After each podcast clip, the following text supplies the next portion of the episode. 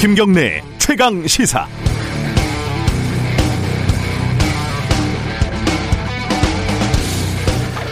농담 반 진담 반으로 많이들 하는 얘기죠. 술자리에서 금기시되는 주제가 두 개 있는데 그게 정치하고 종교라고들 합니다. 이 이성이 아니라 믿음의 영역이기 때문에 논쟁 자체가 부질없다는 말이죠. 대통령이 현장 예배 금지 지침을 지켜달라고 요구를 하니까 한국교회총연합회 김태영 회장이 방역에는 협조할 수 있지만 예배를 지키는 일도 포기할 수는 없다 이렇게 말했습니다. 종교의 자유는 목숨보다 중요하다고도 했습니다. 그 생각 자체를 논쟁하지는 맙시다. 부질없습니다. 그렇게 생각할 수 있지요. 옳고 그름의 문제가 아니니까요. 그런데 이 숫자를 한번 보세요. 어, 다른 교회 감염은 일단 빼고 사랑제일교회 관련 확진자만 959명입니다. 이 중에 위중증 환자가 12명이고요. 여기까지는 목숨보다 예배가 중요하니까 교인들 문제니까 그렇다 치고요. 그런데 이 중에 9살 이하 아동이 24명입니다. 또 이들이 교회 밖으로 바이러스를 옮긴 곳은 23곳이고요. 140명이 연쇄 감염됐습니다. 그러면 이 사람들의 건강과 목숨은요? 어, 교회 감염에서 비롯된 공동체 다른 구성원들의 불안감은요? 치료하고 차단하는 데 들어가는 사회적 비용은요?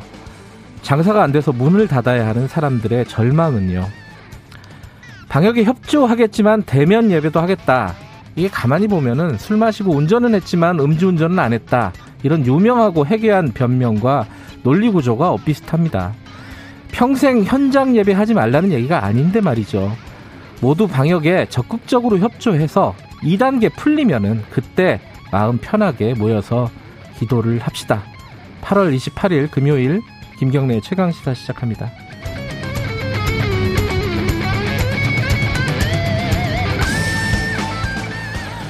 김경래 최강 시사는 유튜브 라이브 열려 있습니다. 실시간 방송 보실 수 있고요. 샵 9730으로 문자 보내 주시면 저희들이 반영하겠습니다. 짧은 문자는 50원, 긴 문자는 100원입니다. 스마트폰 콩 이용하시면은 무료로 참여하실 수 있고요. 오늘은 일부에서는 부동산 정책 좀 논란이 좀 계속되고 있죠. 어, 오늘은요, 미래통합당 김연아 비대위원과 함께 얘기를 좀 나눠보고요. 2부에서는 더불어민주당 진성준 전략기획위원장 연결 예정돼 있습니다.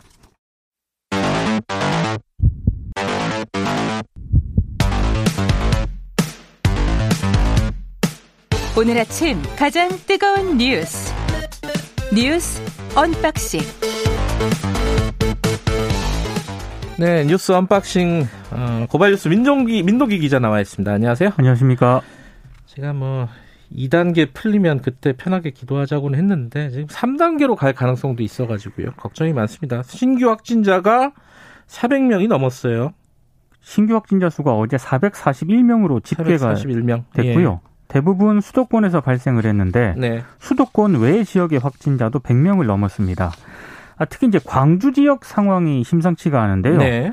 광화문 집회에 참석하고 뒤늦게 확진 판정을 받은 사람이 한동안 교회 예배에 참석을 해서 한 30명 정도 N차 감염자가 발생을 했습니다. 으흠. 그러다 보니까 광주시가 예. 거의 거리두기 3단계에 준하는 그런 수준까지 높인 그런 상황이고요. 네. 광주 지역 유치원과 초중고등학교는 다음 달 11일까지 원격 수업을 연장을 했습니다. 네. 아, 더 우려가 되는 건 감염 경로를 알 수 없는 확진자 비율이 33.2%로 집계가 됐다는 점인데요. 네. 정부가 거리두기 3단계 상향에 대한 논의를 하고는 있습니다만 상향 여부라든가 시기에 대해서는 신중한 입장을 보이고 있습니다. 아, 이번 주를 보고 뭐 3단계로 가는지 그리고 이제 코로나의 확산세가 어느 어느 방향으로 가는지가 좀 결정될 것 같은데 네. 금토일 좀 긴장을 해야 될 것 같습니다.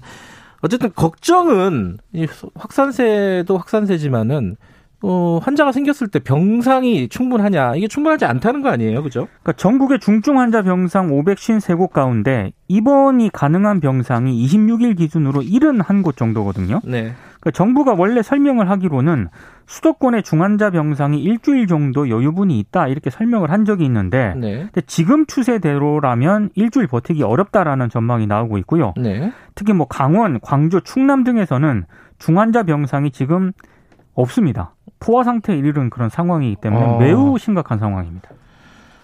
아, 진짜 걱정이 많습니다. 이 뭐 마스크를 내년까지 써야 된다, 내후년까지 써야 된다, 3년 써야 된다. 네. 이런 얘기도 계속 나오고 있고요. 얘기만 들으면 깝깝합니다. 예, 백신 나와도 그게 효과를 어, 100% 낼지는 장담할 수 없다. 네. 이런 얘기도 있고요. 데리고 살아야 되는데 잘 데리고 살아야죠. 그죠? 그런 것 같습니다. 네. 국회도 지금 폐쇄가 됐는데 언제까지 지금 국회가 이렇게 문을 닫는 거예요? 그러니까 지금 셧다운 조처가 29일까지 연장이 됩니다. 네. 국회에서 만약에 추가 확진자가 발생하지 않는다면 오는 31일부터 상임위원회 정상화가 이제 진행이 되는데요. 네. 이렇게 되면 9월 정기국회도 예정대로 진행이 될 것으로 보입니다. 특히 그 이해찬 대표하고 김태년 원내대표 등 민주당 지도부가 코로나 그 검사를 받지 받았죠. 않았습니까? 예. 근데 음성 판정을 받았거든요. 근데 잠복기 등에 대한 우려 때문에 오는 31일 다시 최종 진단 검사를 받아야 한다고 합니다. 음. 만약에 이제 이때 음성으로 나오면은 국회 일정은 큰 차질이 없이 진행이 되는데 네. 혹시라도 확진자가 한 명 나온다면 좀 차질을 받게 될 수도 있습니다. 다들 어, 코로나 때문에 걱정이 많으신 것 같아요. 문자를 보내주시는데 6787님이 어, 좀 다 같이 좀 삽시다. 어, 두렵고 무섭다. 자영업자 하시네요. 먹고 사는 게 가능할까 두렵습니다. 먹고 사는 문제가 제일 크잖아요, 사실은. 그죠? 예. 4050님은 본인이 크리스천이라고 말씀하시면서 어, 온 나라를 말아먹는 광화문 집회 이 책임을 누가 질 겁니까? 아, 다들 답답해서 이렇게 문자들을 보내주시는 것 같습니다. 어제 그 문재인 대통령하고 교회 지도부들 지도자들을 만났, 어, 만났는데 두, 두 어, 문재인 대통령이 약간 작심하고 여러 가지 얘기들을 했어요. 그죠? 그러니까 방역 지침을 거부하는 특정 교회를 언급을 네. 했고요. 그러면서 일부 몰상식이 한국 교회 전체의 신망을 해치고 있다. 상당히 강하게 비판을 했습니다. 네. 그러면서 방역은 신앙의 영역이 아니고 과학의학의 영역이라는 것을 모든 종교가 받아들여야만 들어야만 할 것이다. 음. 이런 얘기도 했는데요. 근데 지금 전반적으로 그 개신교 지도자들이 방역 협조 의사를 밝히긴 밝혔거든요. 네. 근데 이제 김태형 한국교회 총연합회 대표회장이 아, 방역 인증제를 적용을 해서 제한적인 대면 예배를 허용해 줄 것을 제안을 했고요.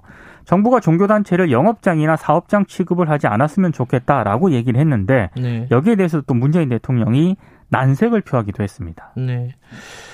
어, 그래서 지금 방역 인증제 이런 걸 하자는 거잖아요. 그 네. 김태영 회장 같은 경우는 그렇습니다. 이 방역 인증제는 어떤 거죠? 이렇게 구체적으로 얘기하면은? 그러니까 방역을 잘하고 있는 그런 교회가 있으면은 네. 정부가 여기 이 교회는 안전하다 안전하다라고 아. 해서 제한적으로 대면 예배를 좀 허용을 해 달라라고 제안을 했는데 아 솔직히 이게 그렇게 한다고 한들 어, 어찌든 밀접 접촉자가 나올 수 있는 환경이 좀 형성이 음. 되는 거지 않습니까? 그러면 이제 다른 데서도 그 요구를 할 거란 말이죠. 그렇죠. 예. 예 똑같이 이제 약간 자영업자들처럼 네. 어, 우리 예를 들어 PC방 하는 사람들 요새 문 닫는 사람들 많거든요. 네. 방역 인증제에서 우리도 좀 열게 해달라. 분명히 얘기가 나올 텐데. 그러니까 교회만 예외로 둘 수 없는 게 정부의 또 판단인 예, 것 같고요. 쉽지 않은 문제입니다. 자, 이 와중에 파업은 계속되고 있고 시민단체들이 파업 중단 촉구를 하는 뭐 목소리를 냈다고요? 125개 시민단체로 구성된 시민사회 대책위원회가 어제 기자회견을 열었는데요. 네. 어, 의사들의 진료 거부 강행을 강하게 비판을 했습니다. 특히 이제 한국은 의사 수가 적지 않다라거나 네. 지금 늘리지 않아도 2028년이 되면 OECD 평균만큼 의사가 늘어난다고 주장을 하고 있는데 이건 사실과 다르다라고 비판을 했고요. 네. 대한간호사협회도 어제 성명을 냈거든요. 간호사들이 의료 현장에서 바라봤을 때 의대 정원 증원은 당연하다라고 또 비판을 했습니다. 간호사들이나 이쪽에서는 어, 그 얘기를 많이 하더라고요. 간호사들 증원 많이 했다 지금까지. 그렇죠. 근데 의사만 증원 안 했는데 네. 이게 불균형하다 네. 현장에서. 하지만 전공의들은 지금 사직서 냈죠. 그 복지부가 어제 오전에요. 예. 그 중환자실하고 지역 수도권 지역 응급실 전공이 358명에게 개별적으로 업무 개시 명령서를 발부를 했거든요. 네. 이 개별 명령을 받으면은 응급실은 조사 당일 1시간 안에 그리고 중환자실은 다음 날 오전 9시까지 복귀를 해야 됩니다. 네. 만약에 이 명령에 따르지 않으면은 3년 이하의 징역 또는 3천만 원 이하의 벌금을 부과받을 수가 있는데 네. 전공의들은 집단 사직서 제출로 맞서고 있습니다. 아예 그 집단 사직서를 제출한 그런 전공의들도 있고요. 네. 휴대전화를 꺼놓고 연락을 받지 않는 등의 방식으로 명령서 수령을 피하는 전공의들도 있습니다. 일단 뭐 세브란스 병원이라든가 뭐 중앙대병원, 고려대 안산병원 등에서 상당수 전공의가 사직서를 작성한 것으로 알려졌습니다. 지금 대화 채널을 양쪽에서는 다 열어놓겠다고 하는데 네. 아직 가닥은 못 잡는 것 같아요. 그죠? 그렇습니다. 네. 국회 21대 국회 새로 재산 등록을 한 사람들이 있을 거 아닙니까? 초선을 중심으로 해서. 네. 어, 역시 어, 다주택자도 많고 어, 고액 자산가들이 많네요. 그죠? 최고 자산가는 900억대 자산을 보유한 미래통합당 정봉민 의원인 것으로 나타났습니다. 이분은 뭐 건설사를 갖고 있는 분이잖아요. 그러니까 그렇죠? 상당수가 이제 음. 비상장 주식이었고요. 예. 그리고 그 부산 수영구에 58억 상당의 아파트하고 오. 어. 배우자 명의의 73억 정도 아파트 분양권 등을 또 소유를 하고 있었습니다. 예. 그리고 2위는 한무경 그 미래통합당 의원이었는데 452억 900만 원이었고요. 백종원 역시 같은 당 의원도 282억 700만 원으로 3위를 기록을 했습니다. 그리고 이스타항공 창업주인 더불어민주당 이상직 의원 있잖아요. 네. 212억 6,700만 원의 재산을 보유를 하고 있었고 미래통합당 김은혜 의원은 210억 3,300만 원을 신고를 했습니다. 반면에 마이너스 재산도 있다면서요? 더불어민주당 김민석 의원이 마이너스 5억 8천만 원을 신고를 했고 예. 역시 민주당 강선우 의원도 4억 8천8백만 원 마이너스입니다. 예. 재산을 신고를 했습니다.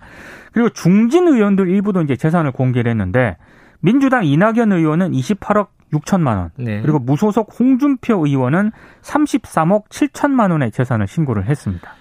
어, 돈 많은 사람들이 대부분이고 어, 돈이 없는 사람들이 일부 있는데 그죠.